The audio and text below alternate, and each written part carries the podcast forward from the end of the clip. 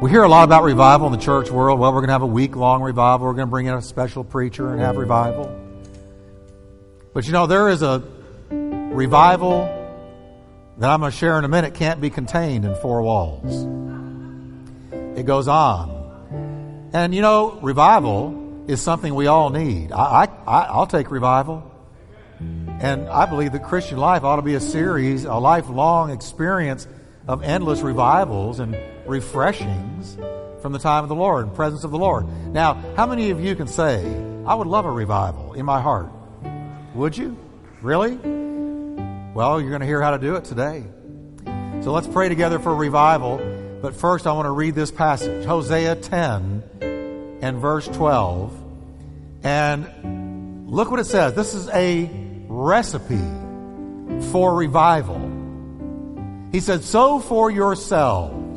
You got to do it. Sow for yourselves righteousness, reap in mercy, break up your fallow ground. For it is time, everybody say, it is time to seek the Lord. Until when? Till he comes and rains righteousness on you. It's time to seek the Lord. Father, we thank you that now is the time. This is the day. This is the hour. And we pray that, Lord, revival will begin in every heart, every life here today. That not one person who is standing here today will not experience revival. Now, will you breathe a prayer and say, Lord, revive me according to your word? That's the prayer of David. Revive me according to your word. In Jesus' name. Amen. Can you say with me, revival cometh? Turn to your neighbor and tell him, revival cometh, and you can be seated.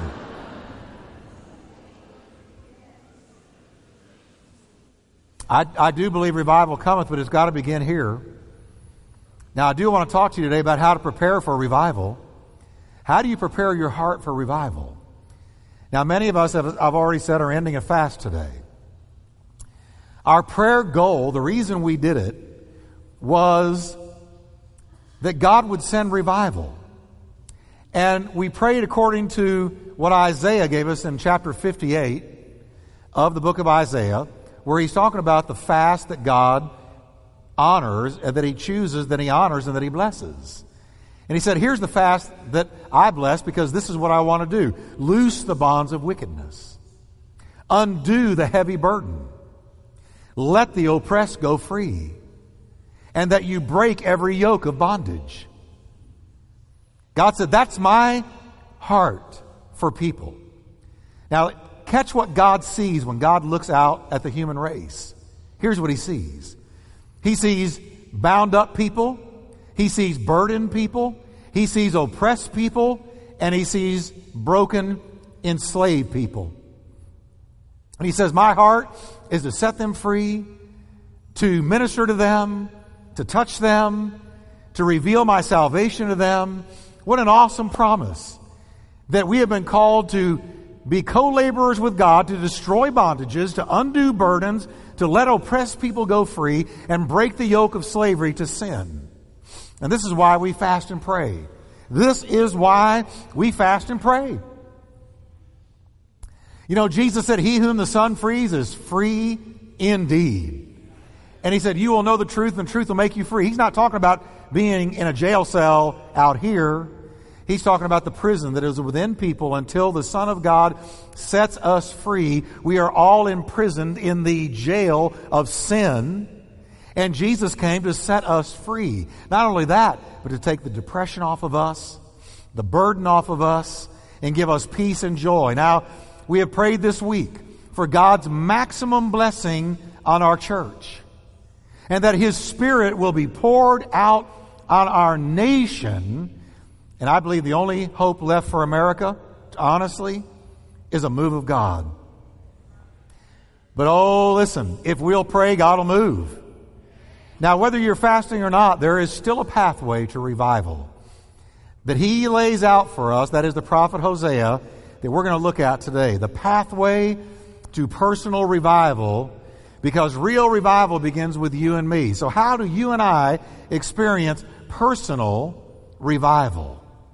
Now, let me just take you back to last week real quickly and remind you of what real revival is. What does it mean when we say revival?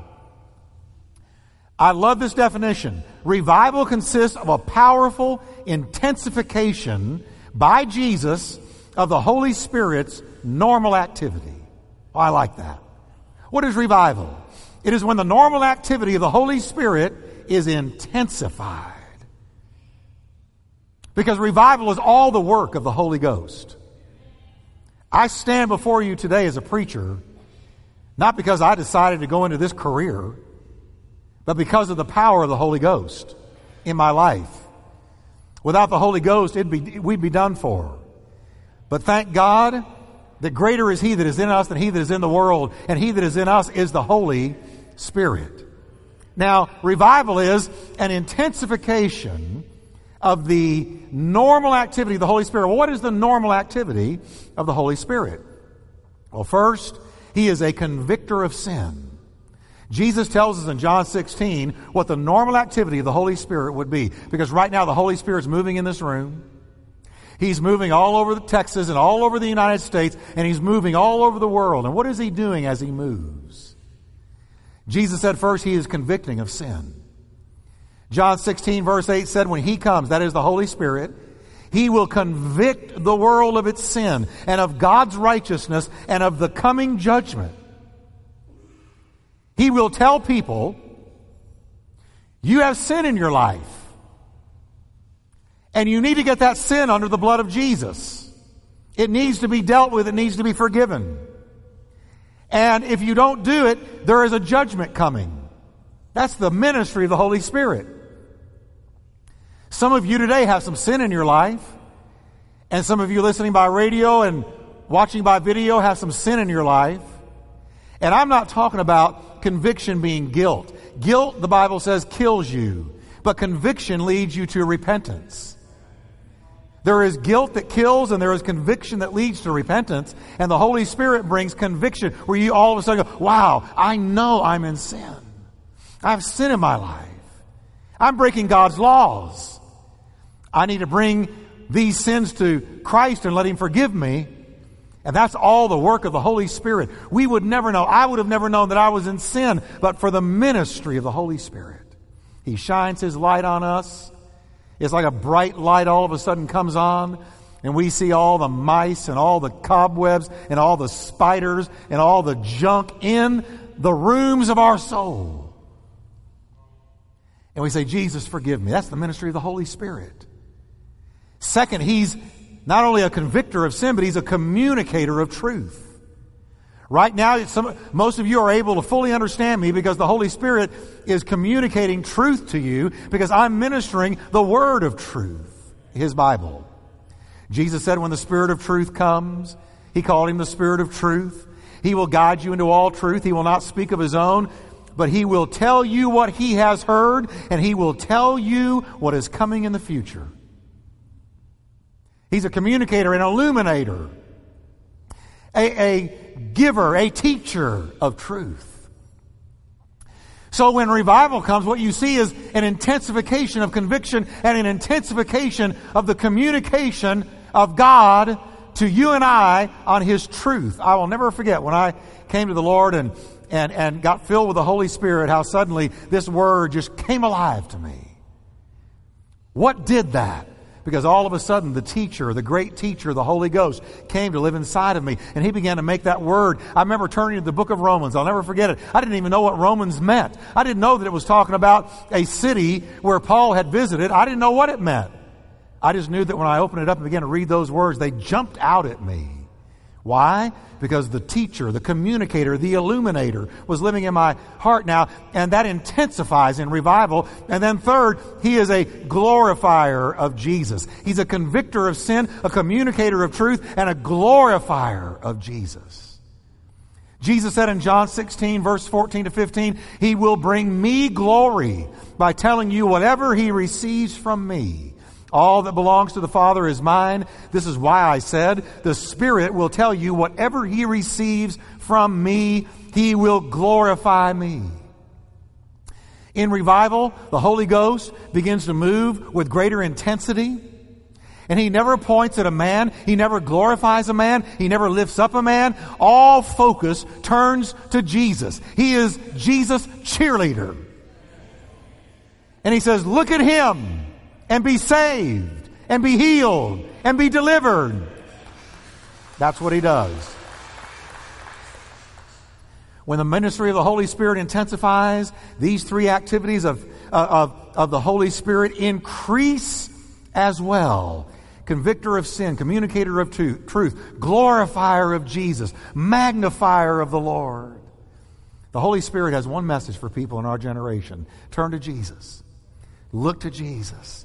He's your Savior. He's your healer. He's your deliverer. He's your answer. You will find yourself at the foot of the cross. You will find your identity in Him, your meaning in Him, your purpose in Him, your life in Him, your joy in Him, your peace in Him, your heaven in Him, your salvation in Him. In real revival, people come under conviction of sin in much larger than normal numbers. I've been privileged to be in one national revival, the Jesus move in the 1970s. Never forget it. People everywhere began to repent, began to turn to the Lord. People walking down the street would come under conviction of sin because we're talking about in revival, the Holy Spirit descends in power. You remember reading in Pentecost where he fell like fire on the heads of each of the disciples, the 120 that had been waiting and praying in that upper room?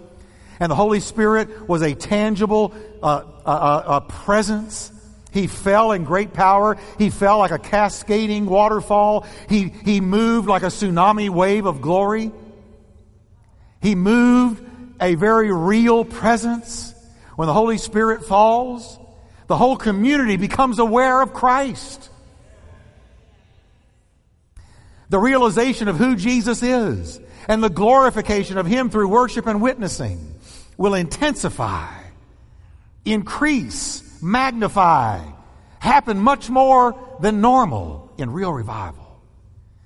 And good news, not one church, no one church can contain within its four walls a true revival.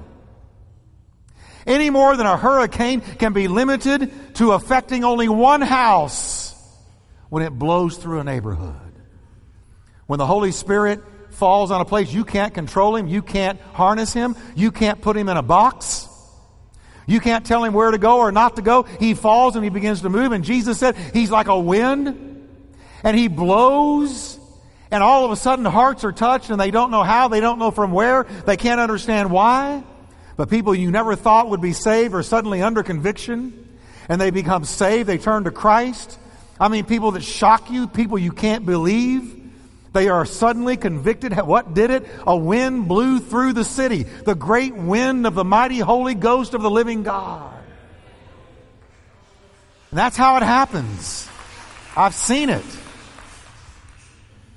It's a community wide experience. And let me ask you a question. Does Fort Worth not need this? Does Arlington not need this? Does Johnson County not need this? Let me ask you another question. Does America not need this? Oh, yeah. Revival is also preceded by an expectation that God is about to do something exceptional. There, there is a, the people of God become pregnant with expectation. If you could see me in the Spirit, I'd be walking like this. I'm pregnant. I got expectation. You ought to come waddling into church. You're so great with vision. Here's what happens. There's also an extraordinary unity and prayerfulness among Christians when there is about to be a revival. Intense prayer increases, and intense prayer precedes all true revivals. In other words, genuine revival is unmistakable, unforgettable, and unusual. There's no denying it when it happens. I was telling the first service, I was reading about one of my heroes in the faith, the great Charles Spurgeon from the 1800s greatest pastoral preacher to ever live. When he was 21 years old, he was preaching in a little country church. Magnificent, unprecedented gifting to just stand up and declare the Word of God and preach the Scriptures. Just unbelievable. But at 21 years old, he'd been preaching in a little country church and he got called to London. which was the metropolitan city of the world in that day. And as soon as he stepped into the pulpit, something began to happen. And revival swept London. Before long, they were building a 5,000 seat church called the Metropolitan Tabernacle when there was no auditory aids. They couldn't, there was no speakers, no microphones, no nothing. They built it with acoustics that were unbelievable. And this man would stand up and just preach the word. But he, somebody said to him, Charles, how has this happened? He said, I've got a secret. They thought he was going to say, you know, I'm really brilliant. I've got a great way with words, or I've just studied the scriptures a lot. He said, no, my secret is right beneath my feet. Because downstairs in the basement, right beneath my feet, every time I preach, there are a group of people praying and crying out to God. And so while I'm preaching the word to thousands, they're down there saying, God touch them, God move on them, God bless them, God save them, God move in this house today. And so he said, I call it my oven. And I can do that and they can hear me and they can hit the ceiling and I can hear them. But while they pray, I preach. Amen. Well, that's because prayer brings revival intense prayer increases and precedes all true revivals. Now, Hosea the prophet lays out a blueprint for how to have true revival. And it's amazing when you read about Hosea because he was sent to the backslidden people of God, the covenant people of Abraham, the Jewish people who had terribly walked away from God. That's all they ever did. Repent, return, walk away, repent, return, walk away. Now Hosea is God's choice and he was seeking to draw his people back to him through Hosea's ministry. And he tells Hosea to tell them, what I really want to do is I want to rain righteousness on you. Now, the word rain in the Bible is often symbolic of, of or in the Bible is often symbolic of revival. Revival. It's about to rain. It's beginning to rain. When the Holy Spirit begins to move, it's like rain. It's refreshing. It's powerful. and so the three steps that he lays out for us that we're about to look at are in perfect harmony. I couldn't believe this, but it hit me. Perfect harmony with the vision of Turning Point Church. Our vision is in reach, building Christ in every person, outreach, reaching every person for Christ, and upreach, leading every person to worship Christ in spirit and in truth. Everything we do has to do with either in reach, outreach, or upreach. And I realized that Hosea's prophecy there are three steps, and they are first inward, then outward, and finally upward. There is an inward exhortation, an outward exhortation, and an upward. Now, here's the first one. He says, first, break up your fallow ground. Fallow means uncultivated. It is a picture of hard ground covered with thorns and rocks.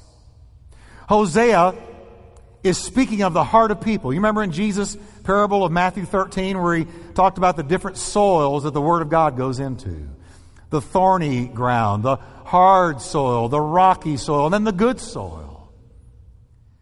And so here Hosea is echoing that thought that our hearts can be like hard, uncultivated, thorny, rocky, hard to plow ground.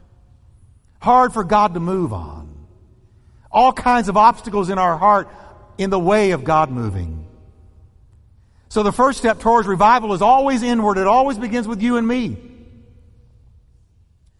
It begins with us. True revival begins in the hearts of believers because if it doesn't begin with us, who will it begin with? Who else is going to look out at the world and say they're perishing? What are we going to do? Who else is going to care with the, the care of God but the church? So any revival has got to start right here and I want to tell you, it's beginning to rain. Commentator Matthew Henry writes, Let us cleanse our hearts from all corrupt affections and lusts, which are as weeds and thorns. And let us be of a broken and a contrite spirit. Get the thorns out, get the weeds out, get the, get the corrupt affections, get those things that your heart has locked onto that are not of God, and bring it to the Lord and say, Lord, break this off of my life.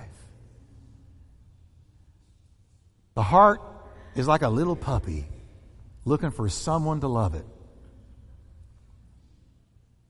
And you got to be careful what you let it walk up to and get attached to. Because it will attach. And every heart in here is attached to something today. Some primary thing possesses every heart here today. Something dominates everybody's day because something has everybody's heart. That's why the Bible says, Keep your heart with all diligence, for out of it flow the issues of life. Watch over it more than you would a safe in your house with a million dollars of jewelry in it. Because out of it flow the issues of life. How do we break up the fallow ground of our heart?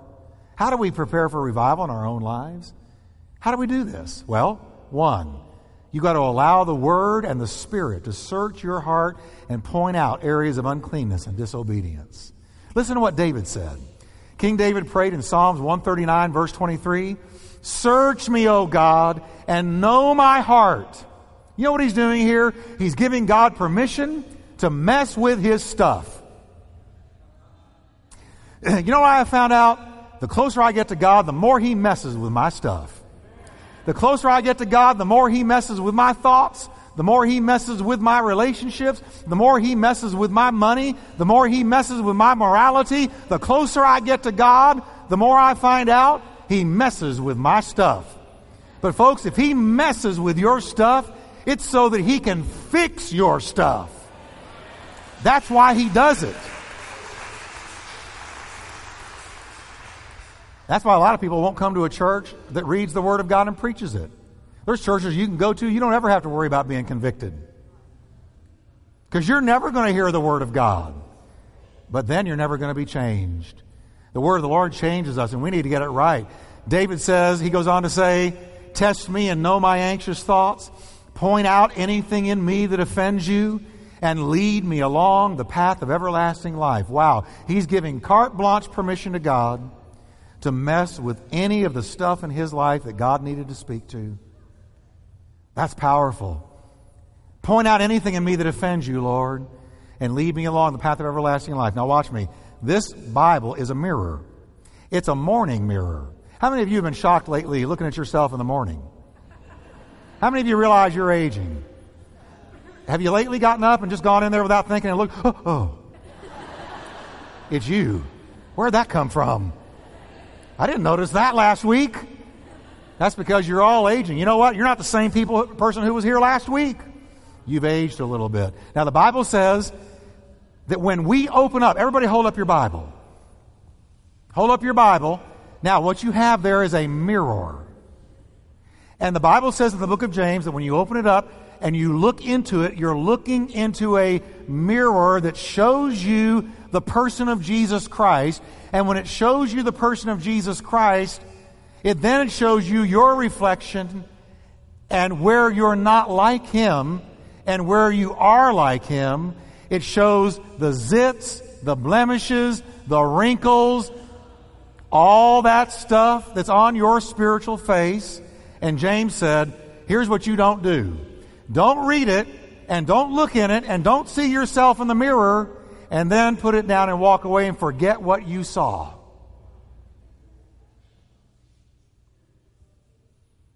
That's why some people won't read this book. Because they don't want to see themselves in the mirror. David said, I want you to point out anything in me that offends you.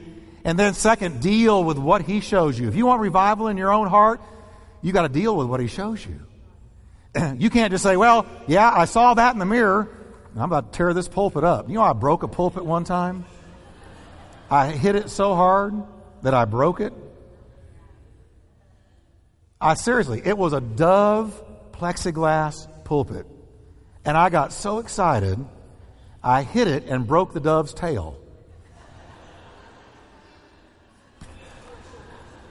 And there was this gasp from the audience because they felt like the tail had to have been sacred. Huh? Oh, Kathy says don't leave it because we're on TV. There. Now, watch this.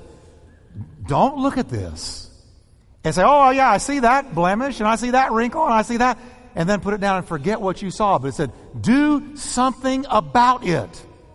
If you want revival, whatever he shows you, in your own life, allow Him and you together to fix it. So if it's moral, if it's financial, if it's relational, whatever it is, say, Lord, I want revival. It's coming under the blood. What I saw, let's fix this, you and me together. And God has better than Clearasil. He has blood that washes it all away. And He has a book of wisdom. And He knows how to make right what is wrong. He does. So, allow the Word to search you, deal with what He shows you, and then, third, practice daily repentance. The Bible says that we should never let the sun set on our anger or our sin. The first step in revival is daily repentance. Break up the fallow ground of your heart. If you will practice daily repentance, you can never get further from God than 24 hours. Say, Lord, today I'm in your word. Today I'll do whatever it shows me, and I will fix whatever you show me. Now, second, he says, if you want revival, You've got to sow for yourselves righteousness. Now, the first step was inward. Deal with my heart, Lord. Second step to revival is outward, and that is toward people. Hosea is telling us that to experience revival, we must sow righteousness where? What does he mean? Good works to other people, for other people, unto other people. Bless other people. He's telling us that experiencing revival, we've got to sow righteousness into the lives of others. You know, I noticed this week during this fast, reading Isaiah 58, it really struck me. He was telling us that while you're denying yourself food, here's what I want you to do. Is fasting not a time, says God, to share your food with the hungry? And bring the poor man into your house who has no home of his own? Is it not a time to give clothes to the person you see who has no clothes? And a time not to hide yourself from your own family? See how he messes with our stuff? While you're walking around going, Oh, I'm so hungry. Then he says, Well, take the food you were going to eat and give it to someone else. Go bless people. You know why I'm a merciful man? Because I need mercy. Whatever you want in the field of your life, then you've got to sow for it. He said, instead of cursing others, bless them. Instead of judging them, we receive them. Instead of selfishness, we give. Jesus said, I was in prison and you visited me. I was thirsty and you gave me a drink. I was hungry and you fed me, naked and you clothed me. I was sick and you visited me. His disciples said, What are you talking about? You've never been in prison. You've never been hungry. When did we do this for you? He said, Inasmuch as you have done it to the least of one of these, my brethren, you did it for me and to me. In other words, Jesus was big on blessing others. Instead of walking around angry, instead of walking around living a selfish life, the fastest way out of depression is go bless somebody else. Remember the words of Paul. He said, You will always harvest what you plant. So I see a field in front of me, and you have a field in front of you, and it's my field, and it's your field. And what's in it that's going to come up when the rain hits it? Thorns, briars, stickers, weeds? A selfish life coming back on you? Or it will be fruit, joy, love, peace, Long suffering, gentleness, meekness, kindness, faith, the goodness of God following you everywhere you go. Favor on your life. It's all on what you sow. You're going to get what you sow later than you sow it and more than you sowed. So, blessing others is the kind of sowing that precedes revival. If we want revival, let's go bless people. Let's just go do good things for people. And then, third, Hosea says, Seek the Lord. Now, first, watch this. God dealt with the inward, our hearts. Second, he dealt with the outward, how we treat others. And now, third, he's dealing with the upward. And he says, I want you to seek the Lord. I love the promise in Hebrews 11, verse 6. I've leaned on it many, many times. He says, Anybody who wants to come to him must believe that God exists and that he rewards. Can you say with me, he rewards now say it like you believe it. He rewards. That's pretty good. Y'all are not convincing me. I'm glad you're not preaching. No, I'm kidding. Say it with me now. He reward. Who does he reward? Those who sincerely go after him. That's who he rewards. He's going to reward you if you go in hot pursuit of him. I've always found it true, no matter what I was going through, that it was always the thing to do to seek God. In really bad times, in good times, seek the Lord. When you're in trouble, listen, seek the Lord. When things are going well, you better seek the Lord. When Satan is attacking, seek the Lord. When you don't know what to do, do the one thing you do know to do. Seek the Lord. Because He knows if you're seeking Him. He watches your eyes turn towards Him. When you're there in the morning saying, Lord, I'm here to seek you, He knows it. He's watching. Jesus said, He sees you in secret and he will openly reward you. King David was a great seeker of the Lord. I think this is why God called him a man after his own heart. Perhaps no psalm portrays the hunger for God more than Psalms 42, 1 and 2. Listen to David. As the deer pants for streams of water, so I pant for you. That's picturing somebody that is major thirsty. The tongue is swollen. The eyes are wild looking for water. It's the deer in the, in the country, in the wild, that is looking for that stream of water because he's so thirsty, he's panting. David said, That's me. That's me towards God. Some people pant for money. Some people pant for fame. Some people pant for immorality. David panted for God. But he didn't stop there. He turned his hunger for God into a disciplined plan of action. He said, Oh God, you are my God. Early will I seek you. My soul thirsts for you. My flesh longs for you in a dry and a thirsty land where there is no water. So I have looked for you in the sanctuary to see your power and your glory. I want to see your power and your glory. I've been to church looking for it. I'm looking for it in my private life. I'm looking for the power and the glory of God, Lord.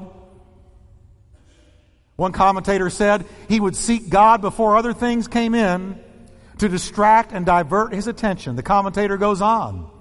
The favor of God was the supreme desire of his heart. And that desire would be indicated by his making God the earliest, the first object of his search. He resolved that his first thoughts, his best thoughts, should be given to God. Spiritual life flourishes most and only in the soul when we make God the first object of our affection and desires. My personal commitment, most of the time, every once in a while, I'll vary, and that's just being honest, but most of the time, no Bible, no breakfast. Because I have food that Jesus told the disciples that you know not of. My food is the Word of God. My food is the red ink, the words of Jesus. Hey, I told the first service Matthew, Mark, Luke, and John, for me, is like going to Del Frisco's. Galatians is my steak. Ephesians is my potatoes. Philippians is my salad with ranch dressing. Man, I'm about to go to the restaurant right now. Revelations is my hot fudge sundae. I love the Word of God.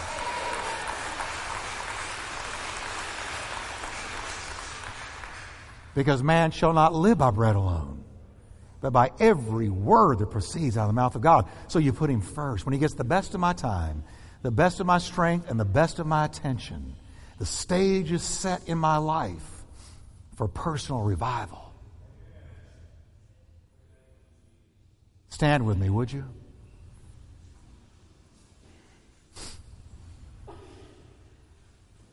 Say with me, we must get our inward hearts right our outward relationships right and our upward relationship with God right. I'm going to ask there be as little movement as possible. Please don't walk out yet. Nobody's going to get in front of you. You'll get home on time. But right now, God's touching people. See, the Holy Spirit's been ministering this whole time. We prayed all week long that God would bless you help you. And maybe today, you can say, Pastor Jeff, I used to walk with the Lord, but I have drifted. And I need to be revived. Why would you go to your car and drive away without settling that today?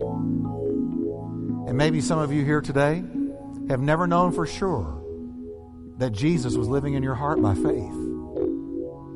You can do it today, right now. Holy Spirit's already been dealing with you. I know it. Before you ever came here today, or you wouldn't be here. There is a hunger deep down inside of you to settle this issue. And that is the ministry of the Holy Spirit. So I'm going to ask us to bow for a moment of prayer, can we?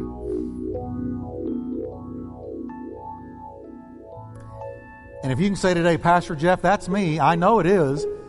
He's been dealing with me in the night seasons. He's been talking to me as I go through my workaday world. I know He's calling me higher.